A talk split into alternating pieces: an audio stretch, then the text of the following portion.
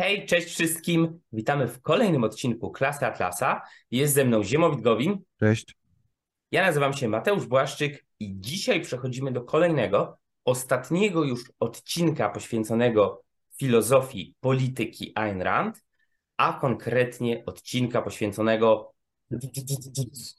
wojnie, etyce wojny.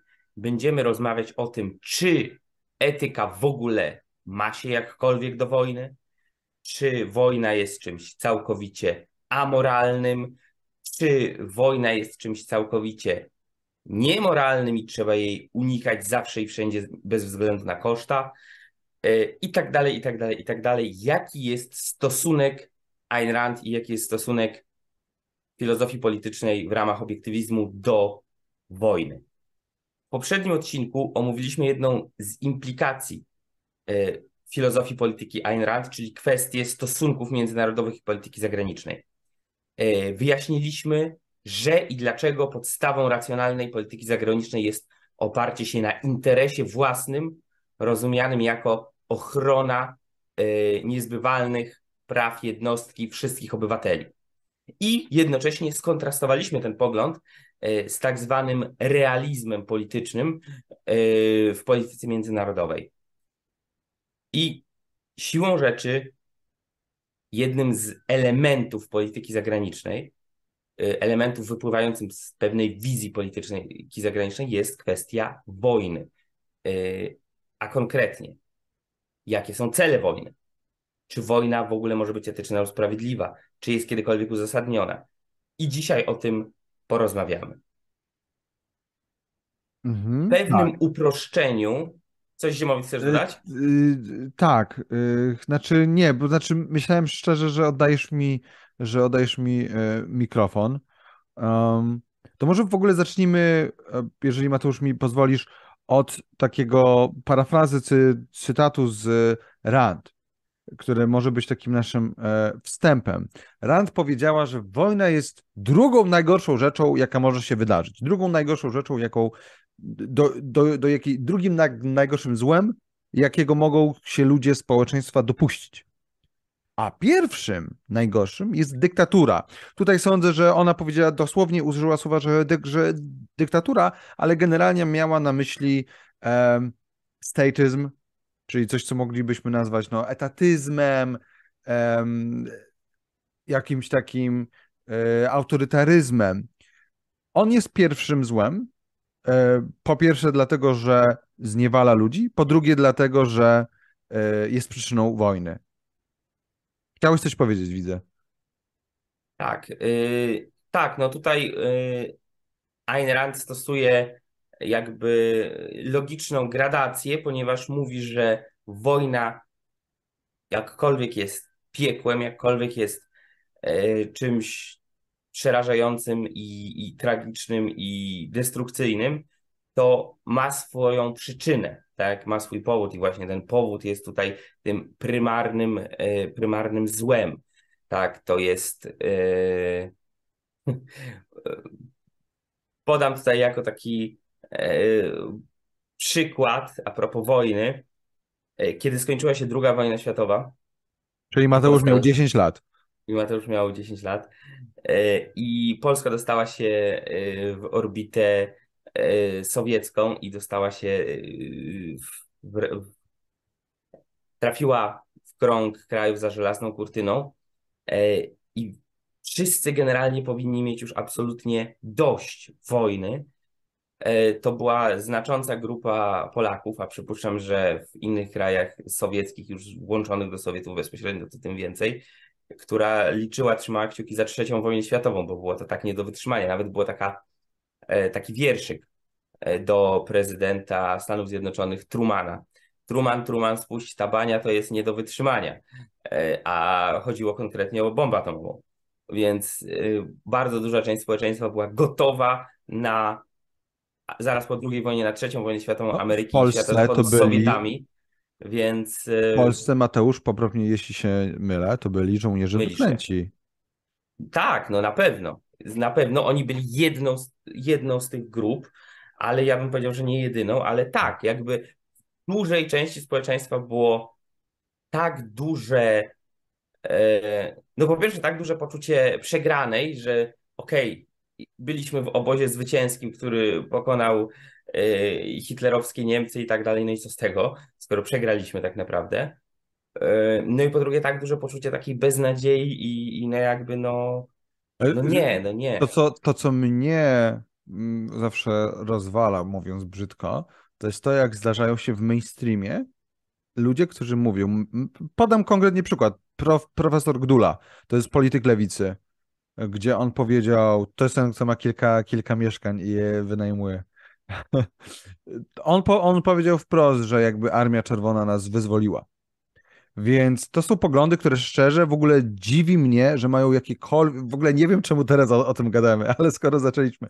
Dziwi mnie, że w ogóle to ma jakie. że w ogóle po czymś takim nie ma ostracyzmu, żeby za coś takiego powinno po prostu się dać komuś w mordę i jakby w ogóle tak. nie w ogóle to nie, w ogóle ma, nie ma miejsce w tak zwanym dyskursie publicznym. No, to, jest, tak. to jest po prostu żart. Oczywiście ktoś ma prawo tak sobie mówić w sensie politycznym, ale w sensie moralnym jest to obrzydliwe i fakt, że w ogóle u nas można tak powiedzieć i być traktowanym dalej poważnie i też być profesorem, bo raz, że jest to obrzydliwe moralnie, ale dwa, że jak można gadać takie bzdury, to jest tak niezgodne z faktami.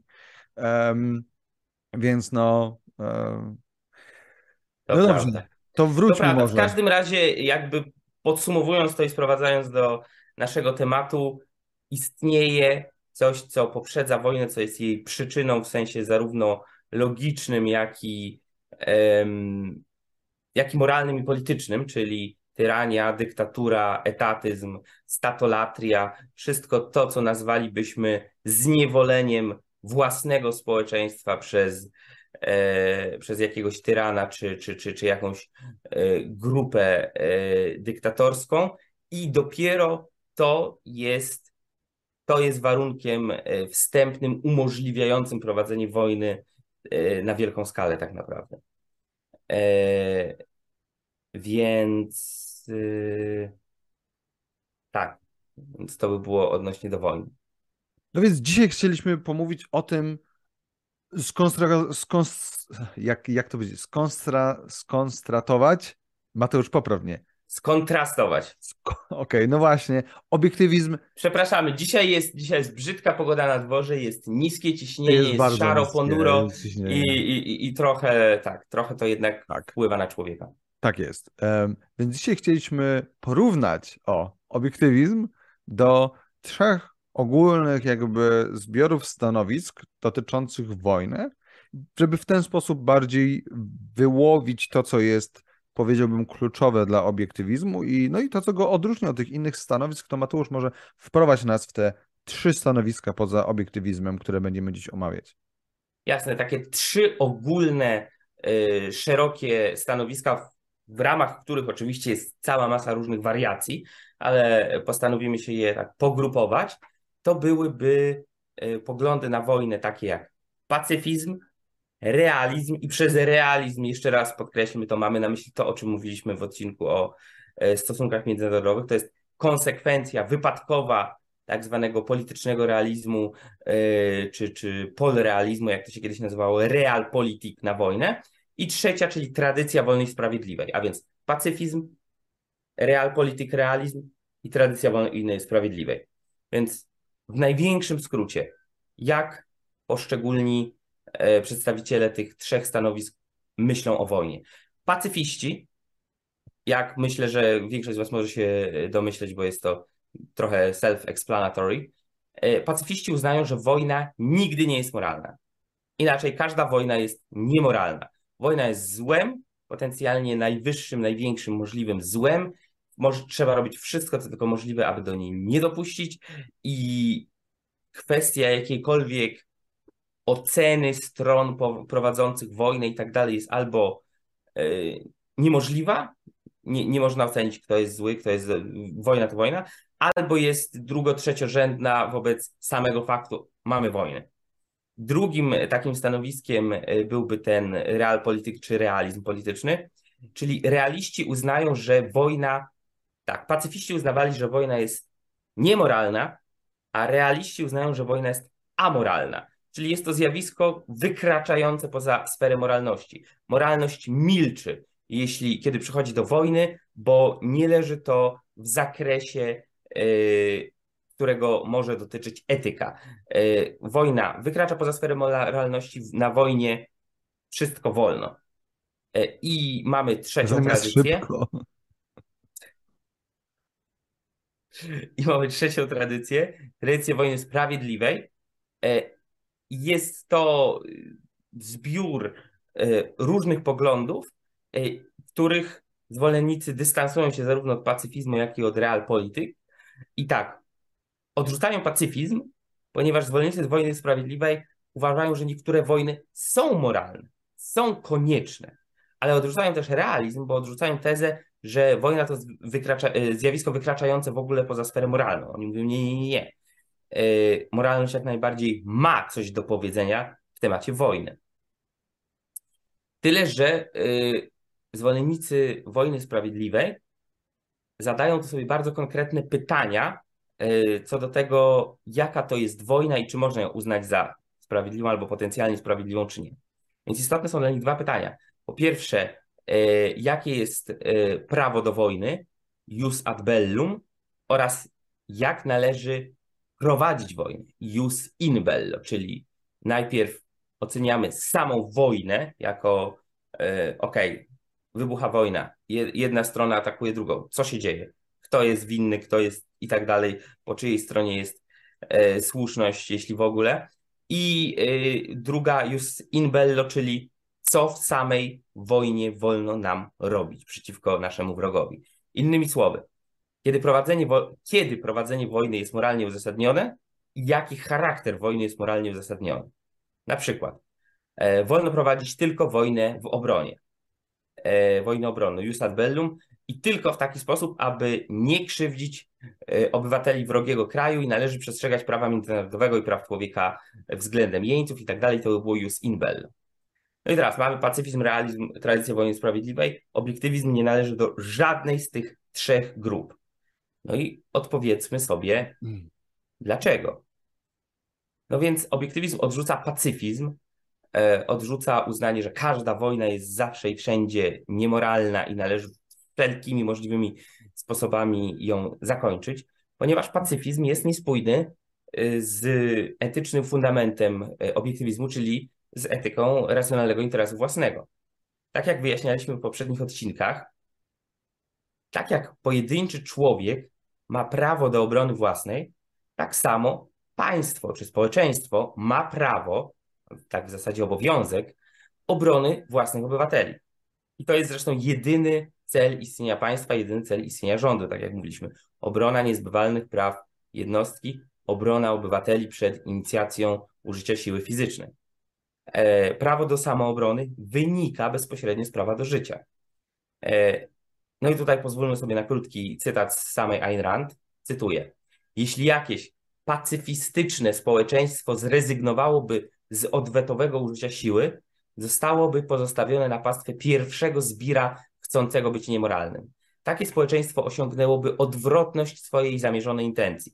Zamiast położyć kres złu, zachęcałoby je i nagradzało. Koniec cytatu. To jest cytat z eseju The Nature of Government.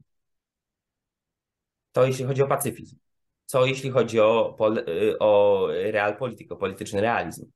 Podobnie jak w przypadku polityki zagranicznej, jest tutaj odpowiedź: wojna jak najbardziej jest kwestią moralną, jak najbardziej leży w gestii i, i, i w zakresie zainteresowań etycznych, ponieważ atakowanie danego kraju może być moralne lub nie, i działania podczas wojny mogą być moralne lub nie.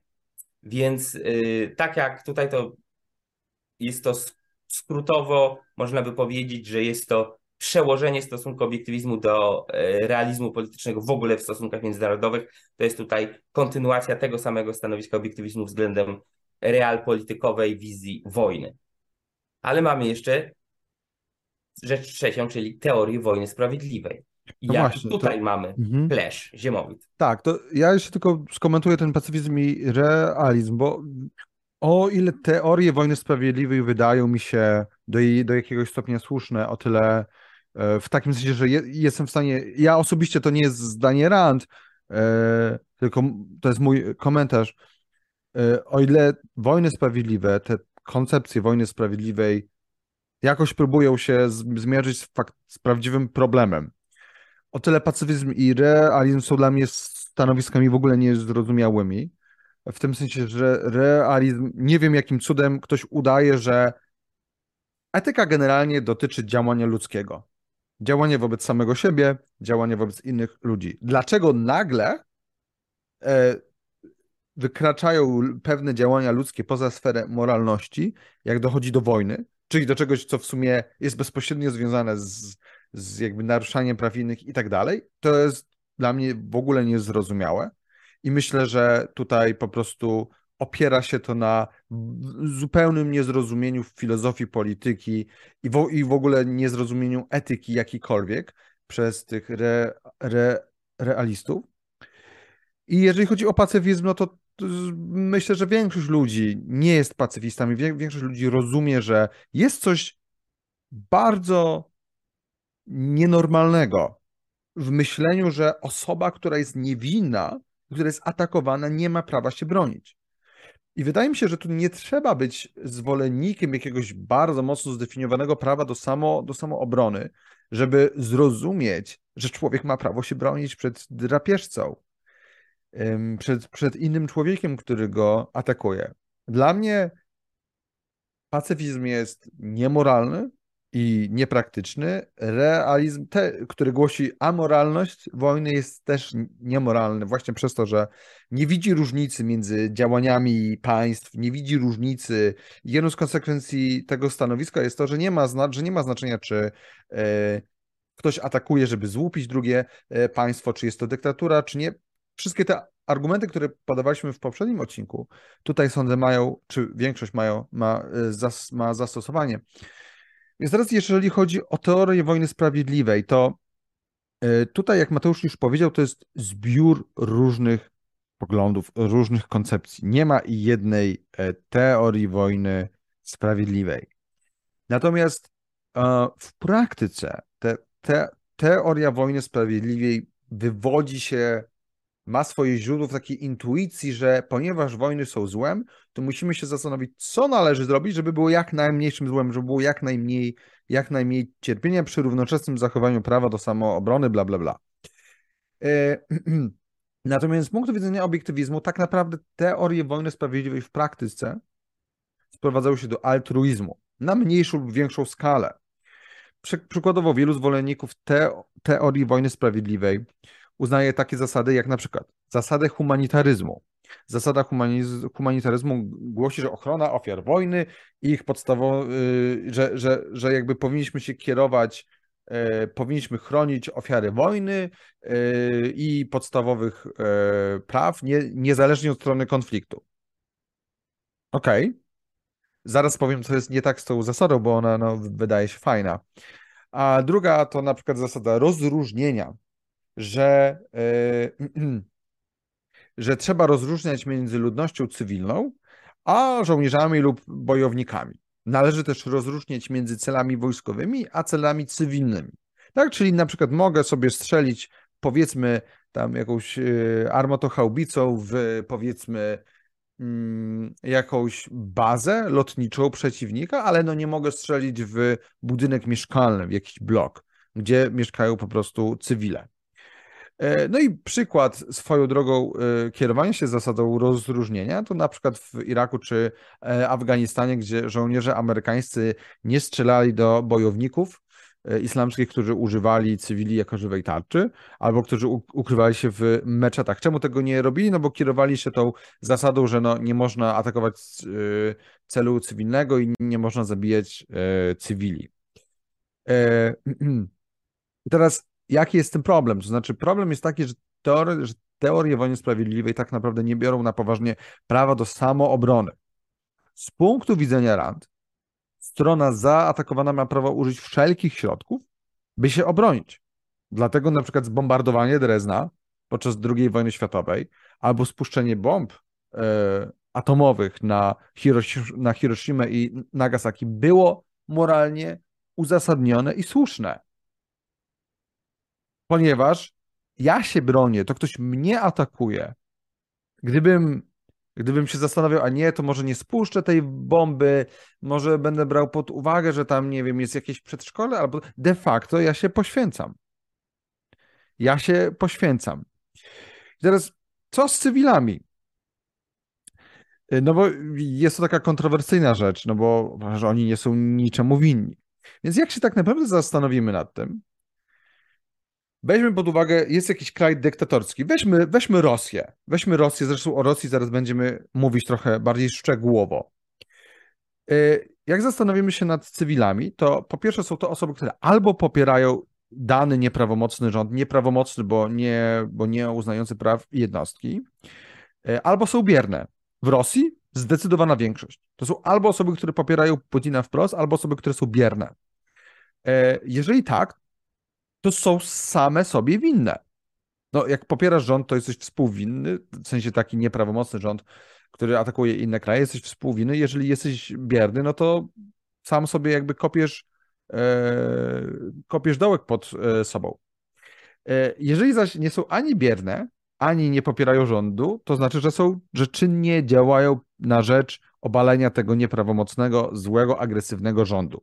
Ale takie osoby zrozumieją, że drugi kraj ma prawo się bronić. One będą wspierały ten kraj. Tak, to, z czym walczycie, czego my jesteśmy obywatelami, jest złem. My też z tym chcemy walczyć. E, I po drugie, czy może właściwie po pierwsze, bo to jest fundamentalna kwestia, wszelka moralna odpowiedzialność za, za, za śmierć cywili nie leży po stronie tego, który się broni, tylko po stronie tego, który atakuje, tego, który gwałci prawa jednostki. E, oby obywateli swojego własnego kraju i tego, i tego e, drugiego. I sądzę, że to jest fundamentalny powód, dla, dla którego Rand tak się różni od tych różnych teorii wojen sprawiedliwych, bo one nie widzą tego, że e, no właśnie nie widzą tego faktycznych konsekwencji prawa do samoobrony. I też nie rozumieją, że no, jak ja się bronię, mm, to jakby to nie ja jestem współwinny, ewentu- znaczy nie ja jestem winny moralnie ewentualnej śmierci ludzi postronnych. Ba, ja nie mam obowiązku zastanawiać się nad tymi cywilami. Ba, ja mogę, ja mogę spuszczać bombę specjalnie po to, żeby zniszczyć całe miasto. Tak jak to by miało do, tak jak mieliśmy do czynienia z E, Nagasaki czy Hiroshima. Stany Zjednoczone miały moralne prawo e, to zrobić. Co więcej, gdyby nie ta druga bomba, to chyba Japończycy dalej by walczyli. Także, także sądzę, że to jest, to jest dość kontrowersyjne, ale wynika to, w, jak się zastanowicie, sprawa w ogóle spraw jednostki, sprawa do, do życia i sprawa do samoobrony, które właśnie wynika z prawa do, Y, y, do y, życia. Prawo do samoobrony to jest prawo, którego realizację jednostki oddają w ręce rządu. Cytat z Rand. Konieczną konsekwencją prawa do życia jest prawo do obrony samego siebie. W cywilizowanym społeczeństwie siła może być użyta wyłącznie w odwecie i wyłącznie przeciwko tym, którzy zainicjowali jej użycie. Tutaj Rand mówi w kontekście wewnętrznym ale ma to też, zas, też zastosowanie, jeżeli chodzi o zagrożenia zewnętrzne. I tutaj znowu e, cytat e, z innego miejsca. Tak jak jednostka ma prawo do samoobrony, czy do obrony własnej, taki kraj, który został za, zaatakowany, ma takie prawo. Um, więc sądzę, że to jest to, co mocno odróżnia obiektywizm od pacyfizmu, realizmu, wojny sprawiedliwej. I teraz, e, zanim Mateusz przejdziemy do wojny na Ukrainie, bo sądzę, że możemy o tym sobie porozmawiać, troszeczkę zobaczyć, powiedzieć, do czego Ukraińcy mają prawo, do czego ewentualnie nie mają prawa, z punktu widzenia moralnego, bo nie, nie jesteśmy absolutnie ekspertami wojskowymi, żeby mówić, co mają robić i tak dalej, w sensie jakimś taktycznym czy strategicznym. Natomiast na początku powiedzieliśmy trochę, skąd się biorą wojny. Tutaj nie będziemy w to bardzo, bardziej szczegółowo zrobić, ale chcielibyśmy Was odnie, odwołać do, zasugerować, żebyście przeczytali essay run z Capitalism, The Unknown Ideal. Mówię specjalnie po angielsku, ponieważ nie czytajcie tłumaczenia pol, pol, polskiego, jest beznadziejne. E, The Roots of War, tak, korzenie wojny. Ten Rand analizuje dość dokładnie, jak, co jest przyczyną wojny, taką fundamentalną. I tą fundamentalną przyczyną wojny, zdaniem Rand, jest etatyzm. Czyli myślenie, że siła powinna rządzić, a nie prawo. Czyli, że rząd ma prawo, czy grupa, klika, która rządzi, ma prawo naruszać prawa jednostki swoich własnych obywateli. Tam Rand mówi, po pewnym czasie takie państwo, które łupi własnych obywateli, będzie musiało łupić innych. Szczerze, wypisz, wymaluj Rosja Putina. Mamy kraj, który jest zupełnie niedemokratyczny, nie ma tam wolnego rynku, w sensie jest, jakby to jest kontrola państwowa, nie ma tam sądownictwa, nie ma, e, nie, nie ma rządów prawa. Ludzi traktuje się jak dosłownie mięso armatnie, przy tej mobilizacji to widać chyba najlepiej i, ta, i tak dalej. E, I co? I dlaczego niektórzy mówią, że Rosja musiała E, najechać na e, Ukrainę i zależy jej zwłaszcza na Donbasie i tak dalej, bo to są regiony, które są bardzo zindustrializowane, tam są różne fabryki i tak dalej, tam są też surowce. Więc kraj, który jest oparty wyłącznie na surowcach, Rosja, atakuje inny kraj, żeby mieć po prostu więcej terytorium. Oczywiście są też kwestie związane z, z tym, że tam dyktatorzy e, chcą, jakby potrzebują zwycięstw, żeby ludzie się na nich dobrze patrzyli. No to w przypadku Rosji to jest jasne, bo większość Rosjan ma ogromne kompleksy i myśli, że jak matka, matka Rosja będzie większa, to będzie fajniej, więc mimo, że ich życie jest bez sensu, to przynajmniej kraj jest wielki, jak pół świata. Um, więc sądzę, że Rules of War to jest artykuł, który, essay, który powinniście przeczytać, jeżeli was to interesuje. Naprawdę zobaczycie. Rand tam, o, jeszcze, jeszcze jedna rzecz. Rand tłumaczy, że wolny kraj niczego nie zyskuje na wojnie. Wolny kraj, dlaczego? Dlatego, że wolny kraj to jest kraj, który żyje na handlu. Na handlu z innymi wolnymi e, krajami. Wojna to niszczy. Wojna to są zniszczenia, wojna to jest przestawienie gospodarki na tryb wojenny. E, no, chyba nie muszę tego, tego tłumaczyć. Um, więc, yy, więc to tyle, jeżeli chodzi o. Chyba, że Mateusz, chcesz jeszcze coś dodać do tego, skąd się biorą wojny. Jak nie, to możemy przejść już do wojny na Ukrainie. Myślę, że możemy przejść. Dobrze, no to Mateusz, taka krótka piłka. Y, jedną z takich, y, jedni, niektórzy filozofowie, którzy się zajmują wojną sprawiedliwą, się zastanawiają, czy uzasadniona jest e, tak zwana wojna wyprzedzająca. Czyli ty uważasz, że jest zagrożenie i że to zagrożenie się zbliża i czy masz prawo wtedy e, jakby wykonać pierwszy ten bezpośredni atak. W przypadku Ukrainy wiemy, że na ileś miesięcy przed Rosjanie jakby gromadzili swoje wojska tam na granicy do Białorusi i tak dalej, nam Donbas i tam wokół. E, więc teraz z punktu widzenia obiektywizmu, jak najbardziej masz do tego prawo. Znaczy, jeżeli masz przesłanki, które sugerują, że, e, że dany tak, kraj... To znaczy, tylko tutaj podkreślmy, to nie wystarczy, że uważasz, czy sądzisz, że coś tam, tylko musisz mieć konkretne, bezpośrednie e, na to dowody, musisz mieć konkretne przesłanki, które no coś w rzeczywistości, do czego możesz, wiadomo, myślę, tak. że nasi widzowie rozumieją, co chodzi, Warto do czego też... możesz się odwołać i na co możesz wskazać, e, że rzeczywiście e, drugi kraj szykuje się do wrogiego działania. I w tym kontekście, w kontekście Rosji, pamiętajmy, że Rosja i Ukraina były cały czas w 2014 w stanie wojny. I z punktu widzenia obiektywizmu, e, w ogóle z punktu widzenia obiektywizmu, w sumie tego Mateusz nie powiedzieliśmy, a to tak powiem w skrócie. Zdaniem Rand, dyktatury, państwa autorytarne, czyli generalnie państwa, które w ogóle nie uznają żadnych praw jednostki, nie mają prawa do istnienia moralnego i kraje wolne mają prawo do najechania na tamte kraje.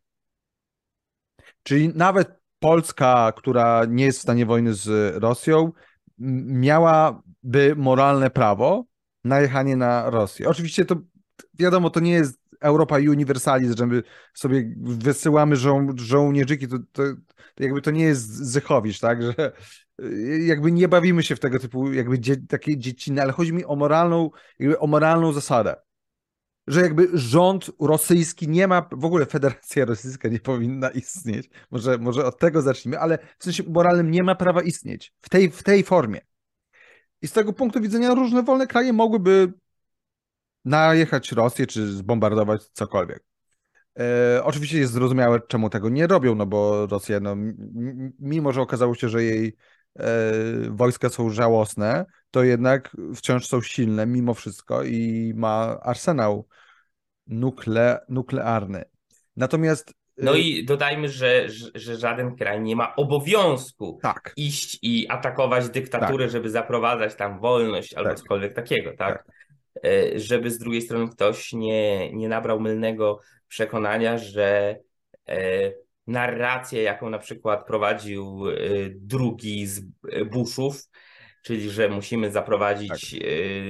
wolność, demokrację, rządy prawa i Bóg jeden wie co jeszcze na Bliskim Wschodzie, ponieważ no tam ludzie skwierczą pod dyktaturą i to jest nasz obowiązek jako wolnego prawa i tak dalej. Ma cokolwiek tak. wspólnego ta narracja z obiektywizmem, bo nie ma, to jest czysty altruizm, tak? To jest czysty altruizm, Więc... to, jest, to jest poświęcanie własnych obywateli, własnych istnień, własnych żołnierzy i pieniędzy własnych obywateli na rzecz nie wiem czego.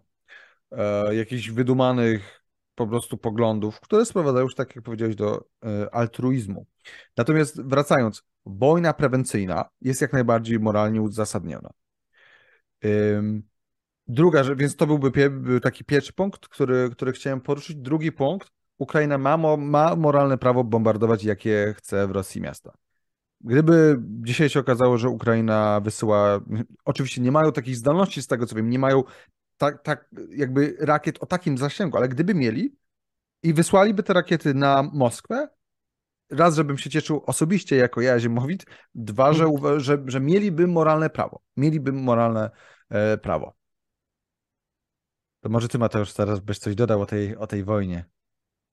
Yy, nie, no tak. Myśl, myślę, że tutaj jest kluczowe jest e, zrozumienie tego, że w takiej sytuacji nie możemy y, bawić się w stawianie znaku równości między atakującymi i broniącymi się, między agresorem i y, ofiarą, i to jest coś, co teoretycznie nikt albo bardzo niewiele osób robi to wprost. Tak, w przypadku wojny na Ukrainie jest niewielka grupka ludzi, która by mówiła, że tak, Rosja miała pełne prawo i powinna zaatakować y, Ukrainę, bo tam na przykład na Ukrainie jest nazistowski rząd, który prześladuje rosyjską mniejszość i tak dalej, i tak dalej. To jest część, jeden z elementów narracji, jaką sam rząd rosyjski próbował sprzedawać. Jest niewielka grupka w Polsce czy na Zachodzie, która to kupuje, ale raczej niewielka. Natomiast jest znacznie większa grupka ludzi, która mówi, no dobra, okej, okay, tak, Rosja jest napastnikiem, Ukraina została zaatakowana, no ale skoro już doszło do wojny, skoro już ta wojna trwa, no to trzeba ją prowadzić zgodnie z takimi, a nie innymi e, wytycznymi humanitarnymi i na przykład e, wojska ukraińskie nie mają prawa do atakowania rosyjskich, atakowania rosyjskich żołnierzy czy sił rosyjskich w ten czy inny sposób, bo to jest niehumanitarne i tak dalej. To z tego typu poglądami ja już znacznie częściej miałem okazję się stykać. E, no i taka najbardziej prosta, najkrótsza odpowiedź to jest no nie chcesz obrywać w niehumanitarny sposób, nie atakuj. Tak, jakby to jest, ja bardzo przepraszam, że porównam, ale e, filozofia polityki jest wypadkową i przełożeniem filozofii etycznej na szerszą skalę, tak? Poprzez pojęcia takie jak prawa jednostki, poprzez pojęcia taka jak zasadna funkcja rządu, jaką jest obrona praw jednostki, tak? Ale to jest rozszerzenie założeń etycznych, a nie coś zupełnie oderwanego, przynajmniej zgodnie z tym, o czym my tu mówimy w ramach filozofii obiektywizmu. Więc porównajmy to do takiego bardzo przedszkolnego przykładu, czy, czy, czy, czy podstawówkowego, że jeden e, koleś przychodzi, nie drugiego na ścianę albo go walnie i ten drugi oddaje. Pogódźcie się. Tak, i przychodzi nauczycielka i mówi, no teraz podajcie sobie rękę i się przeprości i tak dalej. Mnie nie interesuje, kto zaczął. Mnie interesuje, to jest żeby tak to teraz typowe. No to, no to teraz wyobraźmy sobie przełożenie tego na skalę międzynarodową, tak? Ale to mamy to. to. Ale tak, to mamy to. Pokój za wszelką cenę. Tak. Pokój jest czy, najważniejszy. Nieważne, czy Rosja zaczęła, czy Ukraina zaczęła, czy kto w ogóle, co, co się stało, nie interesuje nas wgłębienie się e, w genezę konfliktu, e, nie interesuje nas zagłębienie się w to, która grupa zaatakowała którą, dlaczego, e, kiedy, jak. Nie, nie, nie, nie. Ważne, żeby, żeby wszyscy się pogodzili, żeby było dobrze, pokój i tak dalej, i tak dalej, i tak dalej. No i to jest przerażające, tak? To jest, to jest, to jest przerażające, że przełożenie złej zasady etycznej na skalę polityki międzynarodowej no, przynosi tak, tak tragiczne konsekwencje, tak? Bo nie, możemy, yy, zawsze powinniśmy starać się yy, zidentyfikować, w ogóle to, to, to, jest bardzo epistemologiczna zasada, tak? Zawsze powinniśmy starać się spojrzeć na rzeczywistość i ją rozpoznać, tak?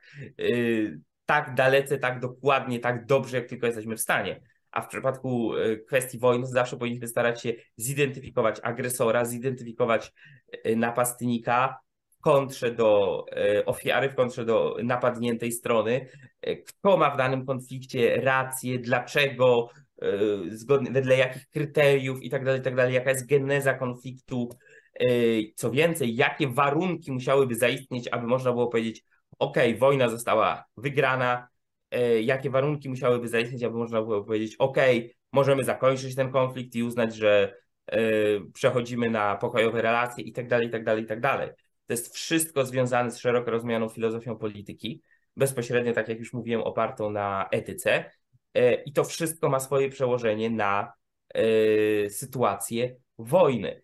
I wracając do, do wojny na Ukrainie, no, liczy się szeroko rozumiany kontekst. Liczy się to, że e, abstrahując nawet od ostatniego roku, liczy się to, że Rosja zaatakowała Ukrainę i zajęła Krym w 2014. Liczy się to, że Rosja prowadziła e, wojnę e, przeciwko Gruzji, tak, i wyzwoliła w cudzysłowie Osetię i Abchazję. E, i jedna piąta e, Gruzji jest teraz de facto okupowana. E, I tak dalej, i tak dalej, i tak dalej, tak? Można by podać bardzo wiele przykładów działań Rosji po, już, już od lat 90. w przód, tak? Po rozpadzie Związku Sowieckiego, już Rosji jako Federacji Rosyjskiej, już nawet nie mówię Związku Sowieckiego, które jednoznacznie można uznać za działania zaczepne, za działania agresora. Y, I teraz próba usprawiedliwiania tego, że bo Rosja jako mocarstwo się bała utracenia swojej mocarstwowej pozycji, ponieważ otoczona jest przez kraje NATO i ponieważ siły NATO stacjonują tuż, tuż wokół niej i jest taka, taka nawet fajne memy, że jest y, pokazana biedna, biedna Federacja Rosyjska otoczona przez kraje NATO i bazy NATO i jest napisane, no tak, spójrzcie jak ta zła Rosja y, blisko podeszła pod, y, pod granicę NATO i tak dalej, a sugestia jest taka, że, że ironicznie miałoby to znaczyć, że jest dokładnie odwrotnie, to złe NATO otacza Rosję i Rosja nie ma nic innego do robienia jak tylko, jak tylko atakować, żeby obronić mocarstwowość. No, cała ta narracja jest tak dalekim niezrozumieniem zarówno polityki międzynarodowej, jak i etyki, e, no że tak, co tu dużo mówić. A zatem dziękujemy Wam za dzisiaj.